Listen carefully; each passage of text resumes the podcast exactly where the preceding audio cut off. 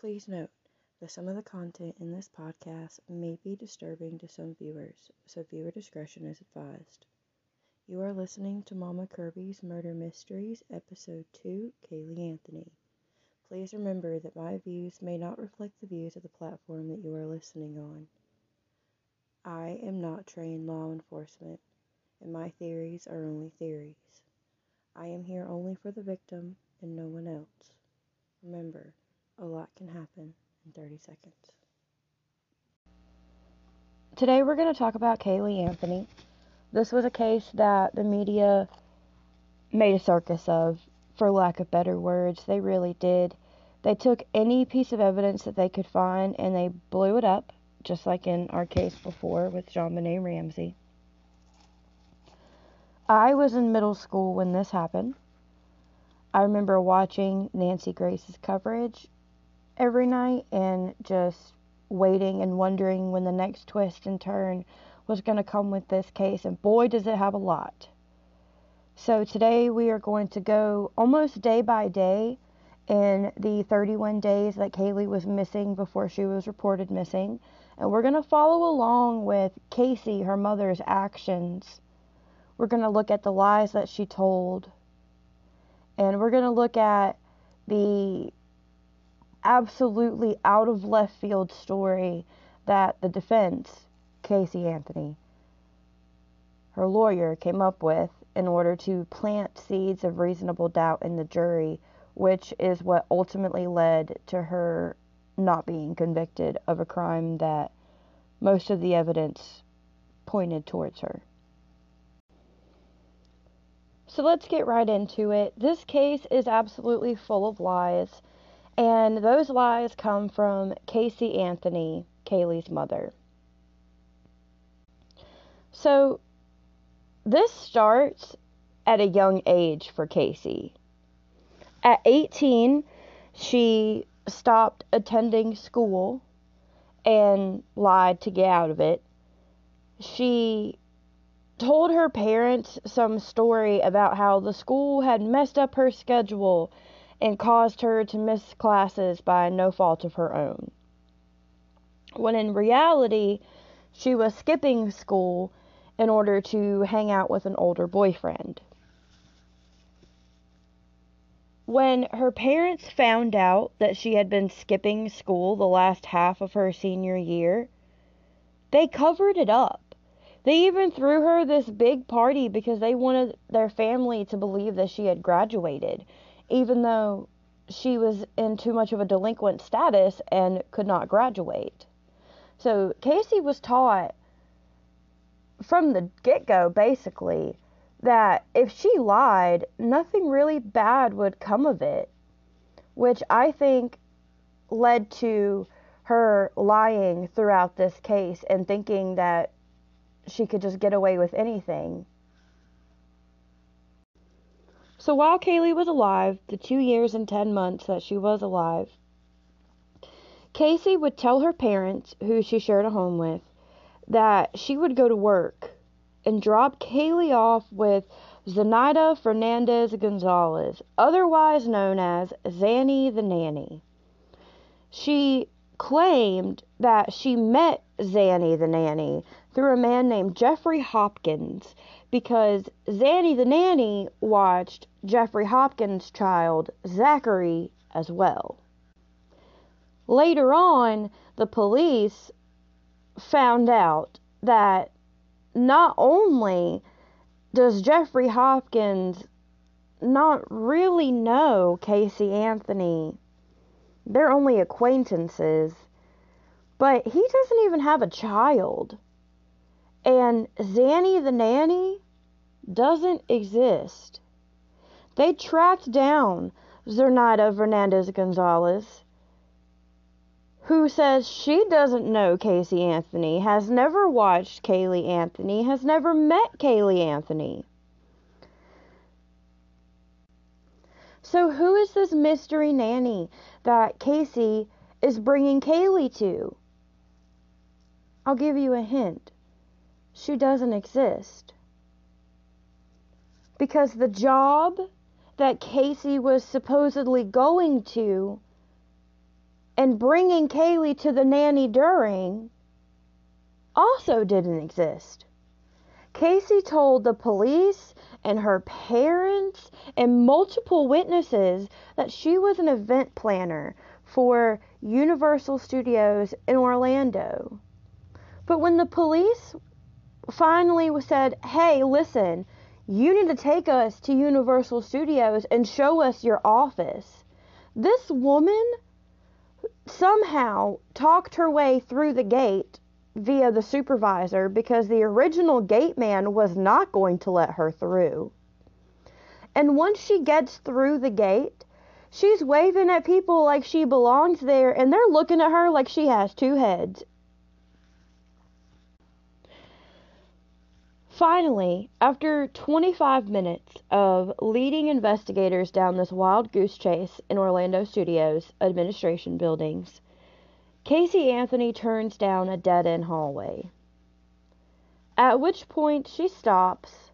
She turns around and she kind of smiles. She sticks her hands in her back pockets and she says, I don't work here. At which point the police are like, Yeah, we know you don't work here, and brought her into a conference room for an interview slash interrogation. So now what we're going to do is we're going to look at just about every single day between the last time that anybody other than Casey Anthony saw Caylee alive and the time that Caylee was finally reported missing in July. We're going to start with June the 16th. So on June the 16th, Casey Anthony was seen with Tony Lazzaro at a blockbuster renting a movie or a couple of movies. I don't know.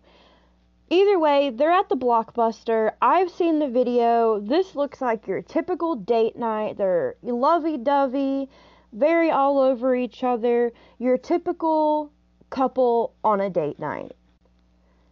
Caylee is nowhere to be seen on the security footage. She is not with her grandma and grandpa. And we know the nanny does not exist. So where is Caylee? So, June the 16th, Casey Anthony tells her parents, who, by the way, are George and Cindy, that she and Caylee are staying with Zanny the nanny. When in reality, she is staying with her boyfriend, Tony Lazzaro, after going to Blockbuster. June the 17th, she stays at Tony Lazzaro's home until about 2 p.m. And then the neighbor of George and Cindy see Casey's car backed into their garage from about 2:45 until about 4:30. This is important because both George and Cindy are at work at this time, so they probably don't have any idea that Casey is anywhere other than where she says she is. The neighbor reported that he did not see Caylee that day. So, where is Caylee? That night, Casey spends the night with Tony Lazzaro again, which is where she stays for pretty much the entire 31 days that Caylee is supposedly missing, but Casey says she's looking for her herself. June the 18th. She stays at Tony Lazzaro's till around 12:30, and at 12:45 she attempts to call her parents home. Once again, the neighbor sees Casey's car backed into the garage. At 2:30, Casey asks the neighbor if she can borrow a shovel. She returns the shovel about an hour later. He says he doesn't notice anything weird about it. She tells her parents that she's going to a conference at Busch Gardens in Tampa and that Casey is going to come with her. Caylee's going to come with her. And that Zanny the nanny, somebody named Juliet, and somebody named Annabelle are going to go with them to stay with Caylee while she works at the conference. The entire time she is not in Tampa, she is at Tony Lazzaro's home spending the night.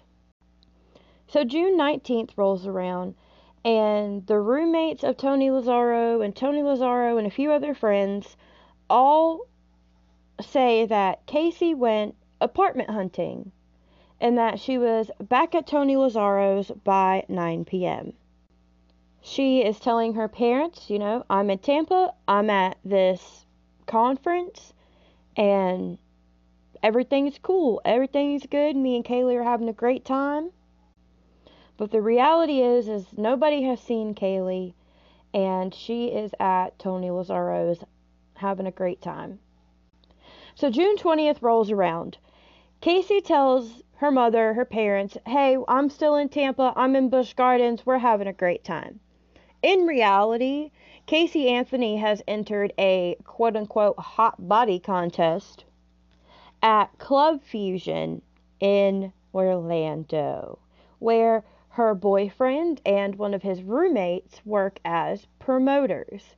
This particular night, Casey Anthony was, depending on who you ask, because the witness accounts change person to person, Casey was either in charge of the shot girls in the club or she just thought she was in charge of the shot girls in the club and acted like it it's very unclear whether or not that was a defined role for her. Either way, Casey has told her parents she's in Tampa. She's clearly not in Tampa. Caylee's not at the club. Caylee's not with this imaginary Zanny the nanny. She's not with her grandparents, so where is Caylee? June 21st and 22nd, we don't hear a whole lot from Casey Anthony a witness reports that during that weekend, at some point, they ask, you know, hey, where is Caylee? And Casey tells them that she's, you know, at the beach with the nanny having a great time. She's telling her parents, hey, I'm still in Busch Gardens. The conference ran late. And then on Sunday, we're going to take Caylee to the park. So we're going to st- spend an extra night at the hotel doesn't seem too out of character. I mean, it is summertime. You're wanting to have a good time. And her parents don't really think anything of it, other than Cindy really wants to talk to Caylee and doesn't understand why she can't talk to Caylee. And Casey tells her it's because, you know, she's busy, she's got this conference going on, you know, she'll talk to Caylee soon. Monday, June 23rd, Casey is at Tony Lazzaro's apartment at 1:30 p.m. according to her phone records. She leaves at 2:30 to go to her parents' house, but around 2:45 she calls Tony Lazzaro and says, "Hey, I'm out of gas. Can you come get me?" And Tony comes and picks her up and takes her to her parents' house. This whole time, Casey is telling Cindy, "Hey, Zanny the nanny was in an accident." And now I'm going to stay in the hospital with Zanny the nanny while these other two, probably fake people, Juliet and Annabelle, stay with Caylee in the hotel. She's not in Tampa. She's not at a hospital. Caylee's not in a hotel. She's not with these, you know, fictitious people. In reality, Tony Lazzaro and Casey Anthony are at Casey Anthony's parents' house, breaking into a shed and stealing George Anthony's gas cans. June 24th, George Anthony wants to mow the lawn. He then realizes his shed has been broken into and he makes a report to the police. He goes and tells the neighbor, hey, we've got vandals, we got thieves in the neighborhood, lock your stuff up, make sure your stuff is safe. Well, that same day, George Anthony had an interview, so he did not go to his regular job. But Casey showed up at 2:30. George is really excited. He hasn't seen his daughter or his granddaughter in at this point almost 2 weeks. So he's like, "Hey, where's Caylee? Where's Caylee?"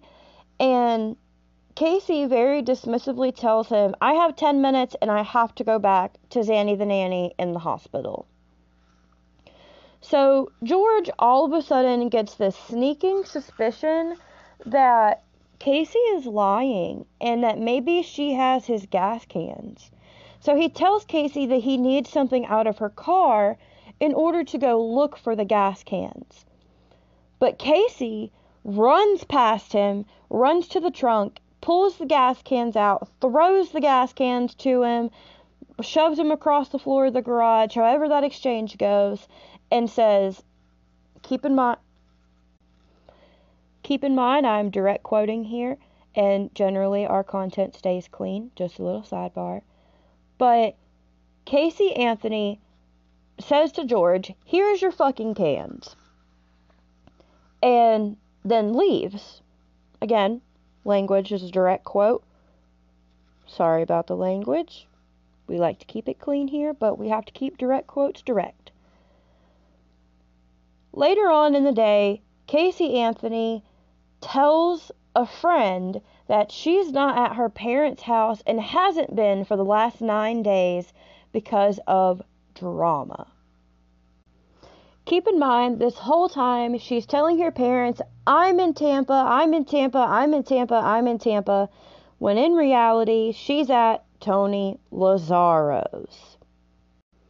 So on June 25th, we don't hear a whole lot from Casey, but we do see that she tells someone that her car has a smell coming from the engine. June 26th, Casey is at Tony's all day, according to her phone records. June 27th, around 11 a.m., she is near her parents' house. She's not at her parents' house, but she's in and around that area. At about 11:30, she texts her friend and says that a dead animal has been plastered to the frame of her car, resulting in the smell that she thought was coming from the engine. A few minutes later, the car runs out of gas at the Amscot and Casey leaves it next to a dumpster. She calls Tony Lazzaro to pick her up, and when he picks her up, she's got a couple of groceries and she's got some clothes. So they go to J.C. Penney, which was seen on security footage, and then later on that night, they go to Fusion again. She tells her mother that she is going to be staying with Jeffrey Hopkins, and they're going to go to the Hard Rock Hotel, and you know everything is fine. That Caylee is with her. She's going to be with you know Zanny the nanny, and Zanny the nanny is going to keep Jeffrey Hopkins' child as well, and they're going to play together. She tells her former fiance Jesse Grund that Caylee is with the nanny at the beach in reality, she's out partying, buying things at J.C. Penney. Tony Lazzaro said that that particular J.C. Penney, you know, night she bought a pair of shoes in order to go to Fusion again. So everything that she is telling her former fiance and her parents is a complete and utter lie. June 28th and 29th, so she's telling her mother that she is at the Hard Rock Hotel with Jeffrey Hopkins, that Jeffrey Hopkins' mother was going to be taking care of both Jeffrey Hopkins' son Zachary and of Caylee Anthony, and that everything was fine. But in those two days, somewhere along those two days, Casey takes Tony Lazzaro to the airport to go back to New York for a little bit, and he'll come back at around the around July 4th or 5th. And she's using his car because her car is still out of gas at the Amscot. Well, the tow company tows her car, and the car stays in the impound lot until her parents come to retrieve it on July the 15th. June 30th comes around and Casey Anthony is seen at Target twice and also at J.C. Penney. She tells everyone that Caylee is with Zanny the nanny's roommate or relative, Jennifer Rosa, and that she'll be there until about July the 3rd. On July the 1st, Casey Anthony goes to her ex fiance, Jesse Grund. She goes to his house to take a shower. She also goes to J.C. Penney again, and she is seen at a place called the Ale House later on that night, which is a, a place in Orlando. She tells Jesse Grund while she's there taking a shower that Caylee is at the park with the nanny. So on July the 2nd, somebody asks Casey once again, Where is Caylee? And Casey tells them that she is with the nanny. Casey also makes a tattoo appointment. She goes to two different clubs. Once again, this woman is in the J.C. Penney on video. And she also stays with her friend Amy. Caylee is nowhere to be found. So, once again, where is Caylee Anthony. July the 3rd is the day that Caylee is supposedly coming back from being with Annie the nanny. She tells her mother, Casey tells her mother, that Caylee is going to Universal for a character breakfast. Well, Cindy Anthony has had absolutely enough of being kept away from her granddaughter, and she gets in her car and drives to Universal Studios and calls Casey and is like, hey, you told me that Caylee was going to be here. I'm here to pick Caylee up. I'm spending the day with Caylee. All of a sudden, Casey says they're in Jacksonville. Jacksonville? You just said that she was going to be at a character breakfast in Universal Studios. Now, all of a sudden, they're in Jacksonville. Her car is broken down along the next couple of days, she claims. And then over the next couple of days, she also claims, well, Jeffrey Hopkins is here with me in Jacksonville.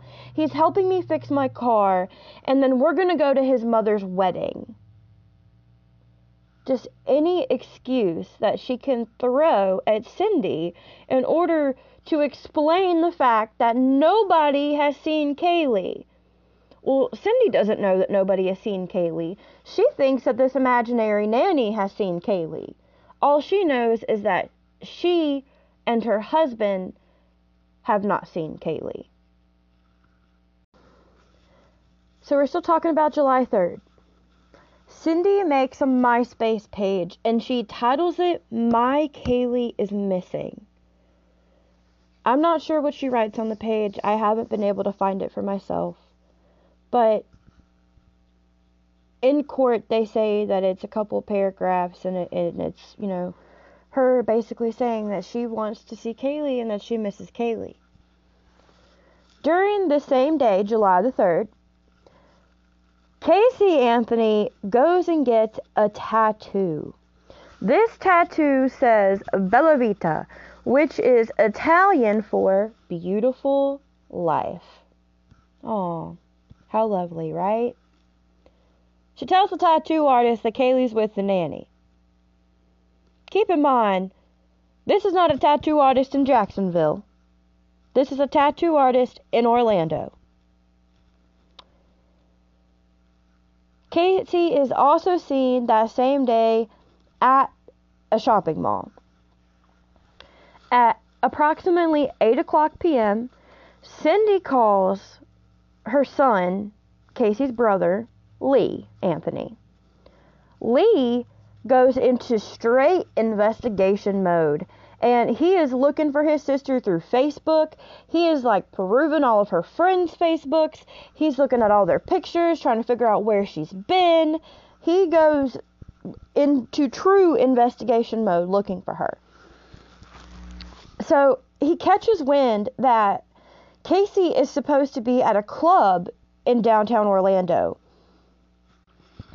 Lee and his fiance, wife, whatever she significant other go to downtown and go to the club and search that club in downtown for Casey. However, it is believed that somebody probably tipped Casey off, told her, "Hey, your brother's looking for you," probably in a very like meaning it innocently, but that completely spooked Casey and did she show? No, she didn't. So July 4th rolls around. She's telling her mom, you know, I'm in Jacksonville, my car's broke down, we're going to a wedding, you know, whatever excuse it was.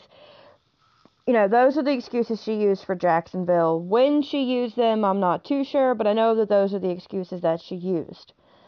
So, telling the mom, you know, either my car's broke down or I'm at a wedding, whichever one it was for the day she also tells her ex fiance, Jesse Grund, that Caylee is at SeaWorld. But in reality, Casey Anthony is with her friend Bill Waters and they're planning a 4th of July party. Her daughter is supposedly missing, and later on she's going to tell police, Oh, I was going through other resources and other avenues to try to find her myself. Where are you going to find her? At the decoration store looking for the decorations for your party? It's just, it doesn't make any sense. So July 5th comes and Casey Anthony is seen at an IKEA with Bill Waters. Later on that same day, Tony Lazzaro is coming home from New York. Once he gets home, Casey picks him up from the airport. They, you know, either go home first or whatever it is they do, but later on they're seen at Buffalo Wild Wings. Then you hit July 6th through the 10th. We don't really hear a whole lot out of Casey Anthony. We know that we see her at a Target at some point during those four days. We also see her at a Bank of America. On July the 11th, we know that she is at Fusion. July the 12th, she is at a Winn Dixie at 9 p.m. That is not in Jacksonville. But she is telling her mother, hey, I'm still in Jacksonville. The same excuse I've been telling you from the get go. First, it was my car broke down, and then, hey, Jeff helped me fix my car, and now we're going to be at a wedding. So, July 14th finally comes. And Cindy and George get a post it note from the post office on their door. We all know what kind of post it note it was you know, you're waiting on a package, you miss the FedEx guy, or you miss the UPS guy, or even the post office person, and they tell you you have to come and pick up your package at the terminal, or wherever it is you have to pick it up. So the next day, they go and bring this post it to the post office, and what they are given is not a package. It is a letter from the impound lot telling them that their car, Casey's car, that is supposed to be broken down and then fixed in Jacksonville, has been in the impound for the last almost two weeks. They are confused thoroughly. So they don't call Casey. They immediately go and check out the car. So the guy at the tow company goes with George Anthony and they have a small discussion as they walk around the building and start to smell the car. Once they get closer to the car, they realize that this car literally smells like a dead body. George Anthony says to the tow guy, You know, my granddaughter I haven't seen her in over a month. My daughter has been acting suspicious. I'm really scared that I might find my daughter or my granddaughter or even both in this car. So they pop the trunk on the car and they find a bag of garbage. The tow guy throws the bag over the fence near a dumpster, and the police later on go and retrieve that bag. In that bag, there is pizza in a pizza box that has maggots in it. And later on, the smell in the car will be slightly attributed to the rotting food. But if anybody listening has ever smelled a dead body, then you know what I'm about to say. Garbage, rotten garbage, and a dead body do not smell at all the same.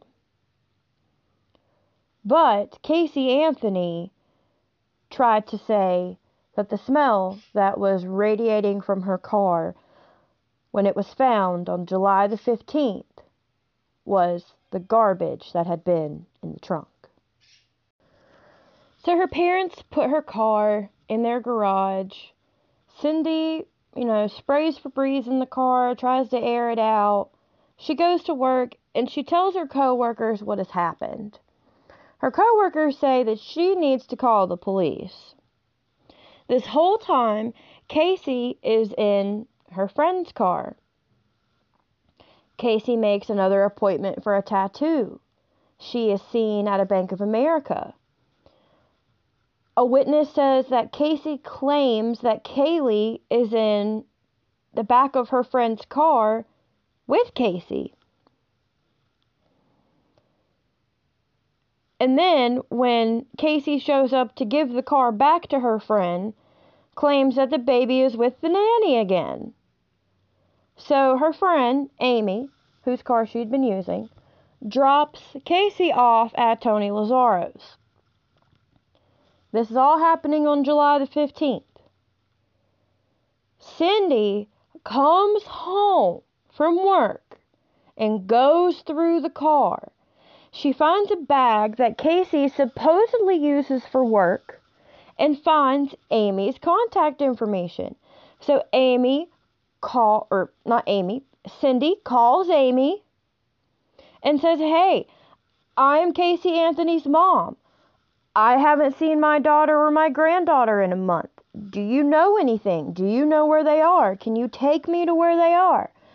And so reluctantly, Amy meets Cindy at a shopping mall, lets Cindy pick her up, and take Cindy takes Amy to Tony Lazzaro's to find Casey. So Casey at first did not want to leave Tony Lazzaro's. According to witness accounts, uh, she actually opened the door and went outside and then her family came in. Well, not her family, but Amy and Cindy came in the residence after Casey had went outside to talk to them. And Casey told them, you know, I'm not leaving. I'll come and talk to you outside, but I'm not leaving. But then she never came back. She left her phone, her clothes, everything. She left everything at Tony's house. So, at this point, Casey is continuously refusing to bring Cindy to her grandchild. So Cindy drives Casey to a, a building that belongs to the Orlando Police Department. But this particular substation is closed right now. From that parking lot, Cindy makes the first 911 call.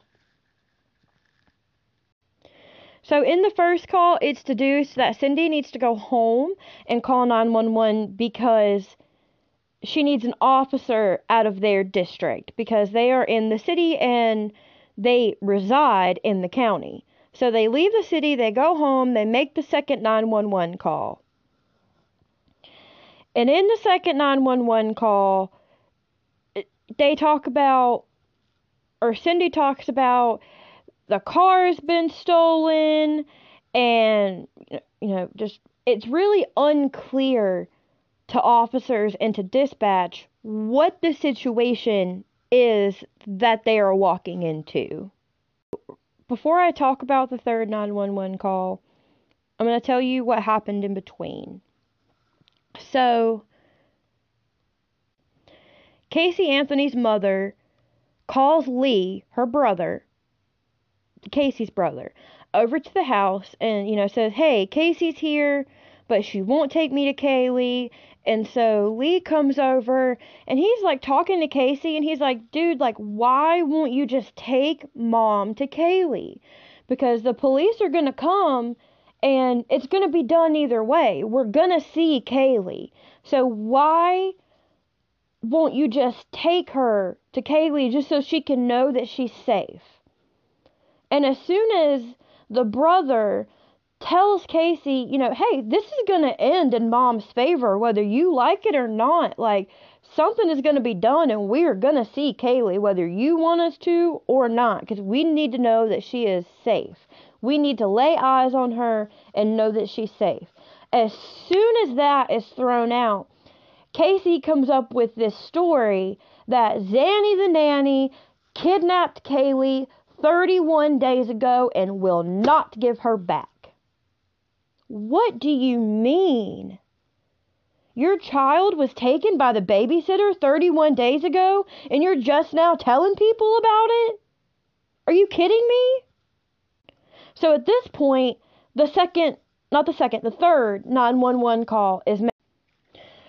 So now is where Casey Anthony's lies start being picked apart and become very apparent because these investigators are good.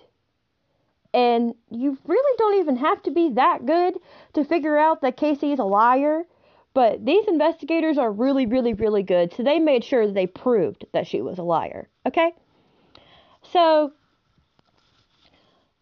that night, the 15th, uh, the police come, of course, because the second 911 call is went out and it's talked about like we have a missing child. So all of a sudden, the priority of the call jumps from very low to very high. And the police show up, you know, within a few minutes. And Casey gives them this crazy story about the nanny has kidnapped my baby. All right. The police say if that is true, Take us to the apartment that you last saw her at. That way we have somewhere we can start. Casey leads them to a vacant apartment. No one has lived in this apartment since February. But yet, this is where you dropped Caylee off? At an empty apartment? Come on.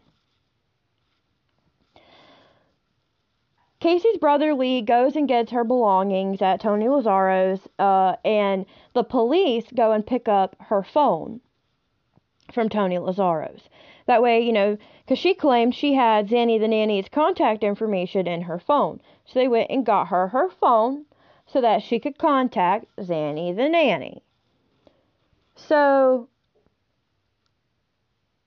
at some point between the 15th and 16th, in the middle of the night, a police officer takes Casey Anthony for a walk in the neighborhood and says, you know, hey, is this just a domestic thing? Do you just not want your parents to see your baby for some reason? Like, can you just let me know that she is safe? Can I, can you and I go and see her? And then I can relay to them, yes, she is safe. However, the mother does not want you to see her, which is her right. She does not have to let you see her. And Casey is very adamant, very, very, very adamant. No, that's not what's happening here. My baby has been kidnapped. So then they start to work this kidnapping angle, right? So they're looking for Zenaida Fernandez Gonzalez. They're looking for Zenaida's family. They're looking for anything that they can find about this babysitter, and they find nothing. The places that Casey says the family lives are either empty or have never heard of Casey or Zenaida or any of that kind of stuff. Finally, like I said in the beginning, the detectives are catching on to her lies and they say, You need to take us to Universal. And like I said before, she's waving at people. She's like completely acting like she belongs there. And she doesn't work there. She tells police that she works at Universal and that she's even told her coworkers about the situation and her coworkers know that the babysitter has kept Caylee. But her coworkers don't even work at Universal. They never have. The only person other than Casey whose ties to Universal are very flimsy, she worked at Universal for a, another company that took pictures as soon as you walk through the door and she was there less than a year. The only other person who did have a connection to Universal is Jeffrey Hopkins, but they didn't even work there at the same time. So, once they realize that, you know, Casey's a liar, they seize Casey's car. In Casey's car, let's go ahead and go into detail about the trunk other than the garbage that we've talked about so far. In Casey's trunk of her car, there is a stain that is roughly the size of a child. Parts of this stain are lifted, taken out of the car, and tested. The air in the trunk is tested. The hairs that are found in the trunk are tested.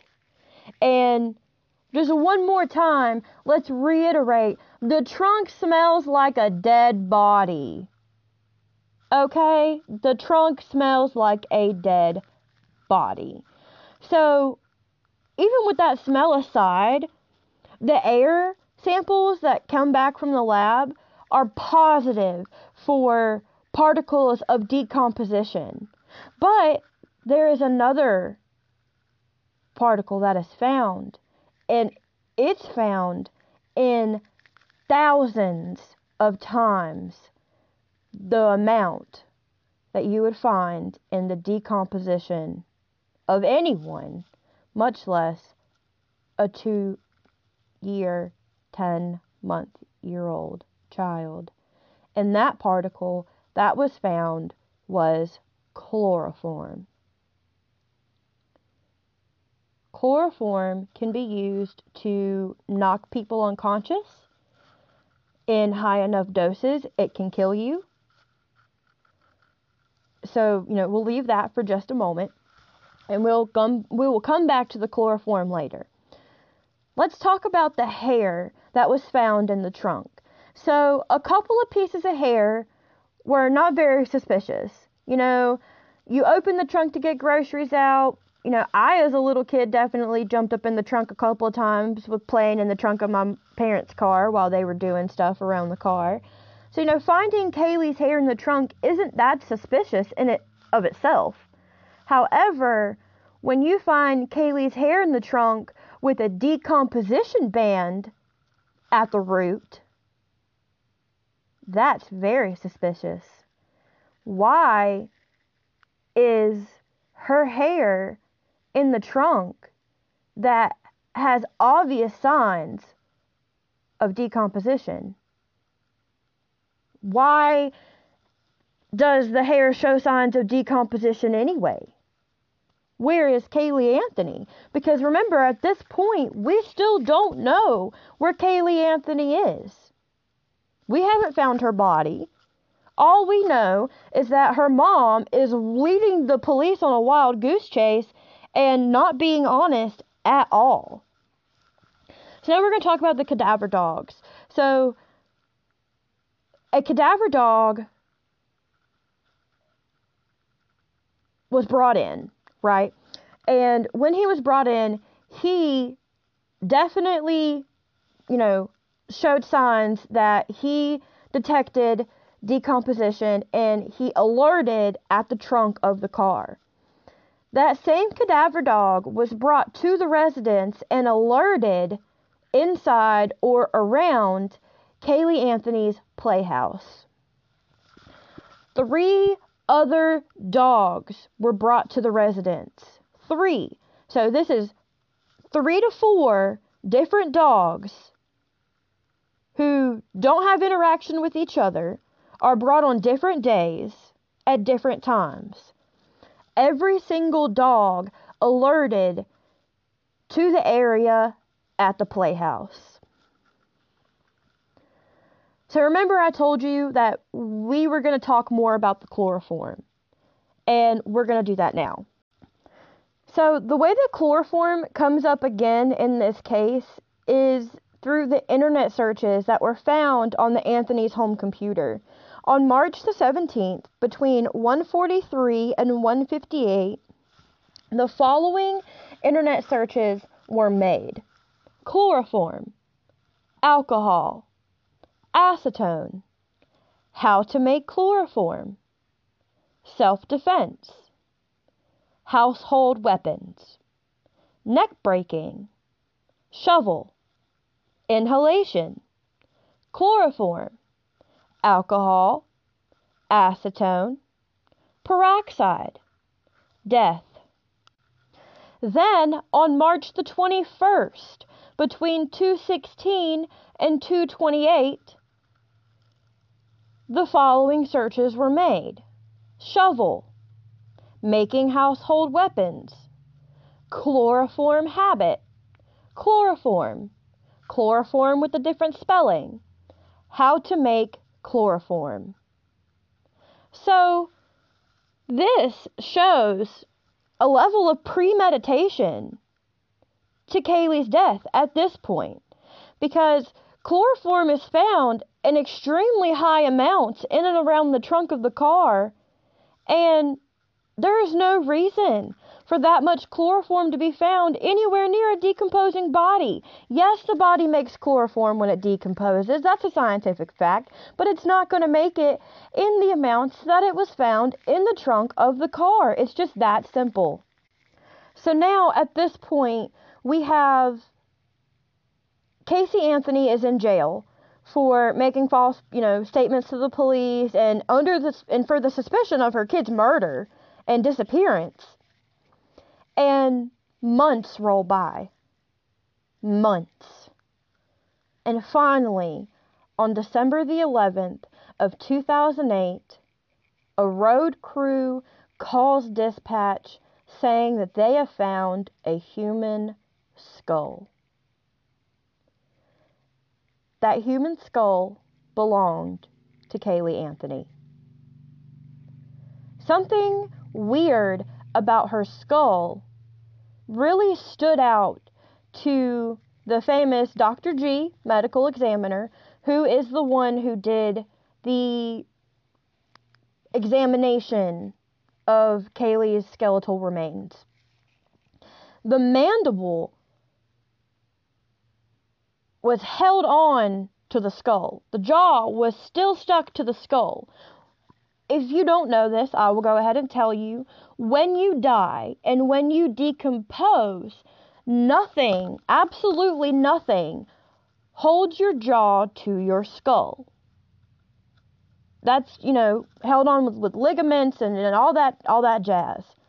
But when they found Caylee's skull, her teeth, which were baby teeth that don't have root systems, were still intact and the bottom of her her jaw was still stuck to the top of her skull, obviously, as I've said a bunch of times now.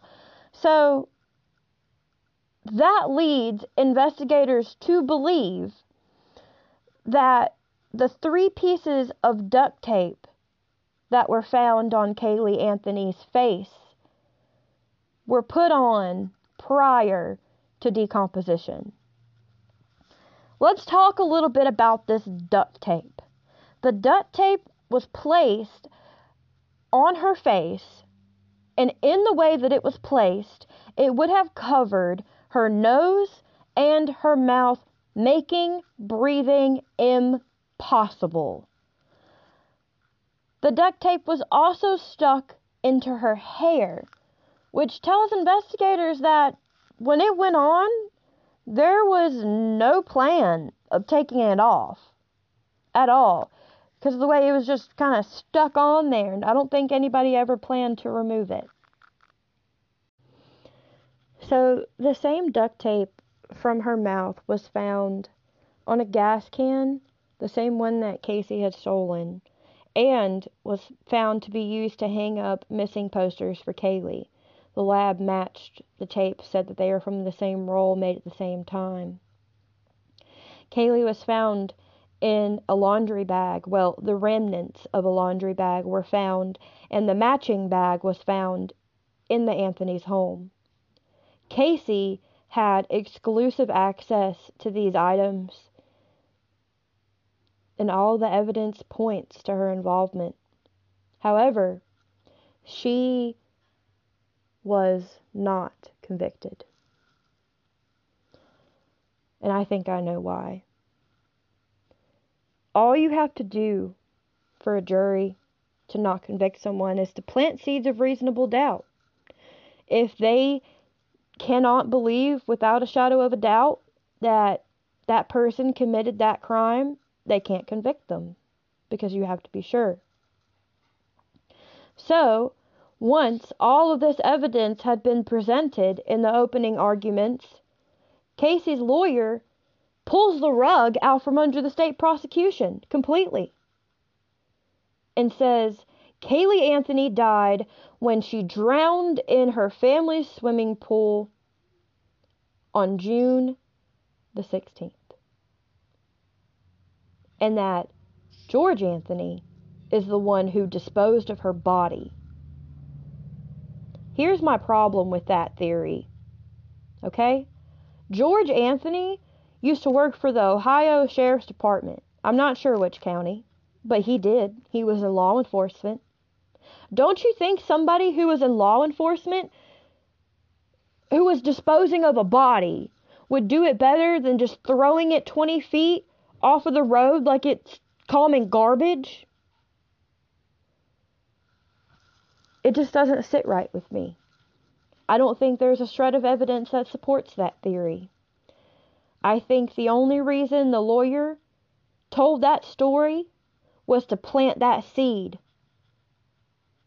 I think the lawyer reiterating that Caylee had drowned, supposedly, throughout the entire trial was to keep that seed planted and to nourish it. And once that seed sprouted, there was his reasonable doubt.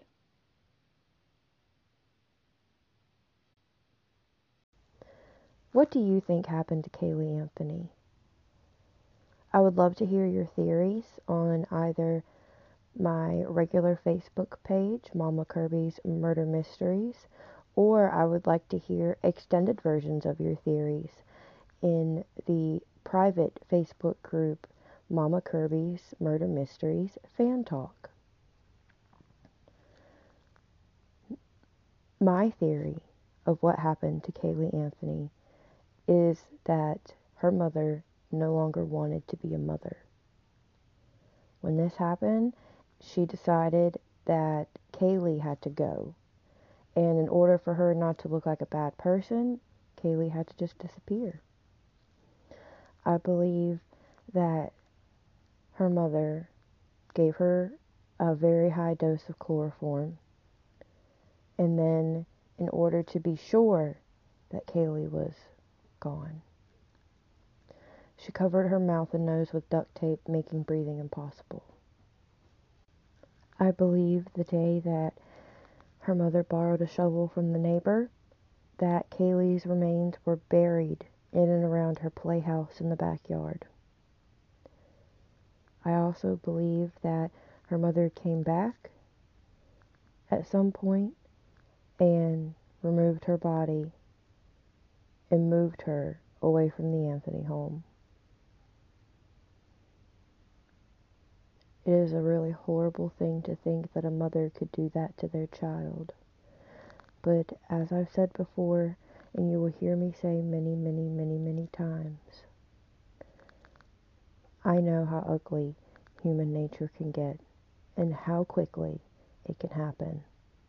A lot can happen in 30 seconds.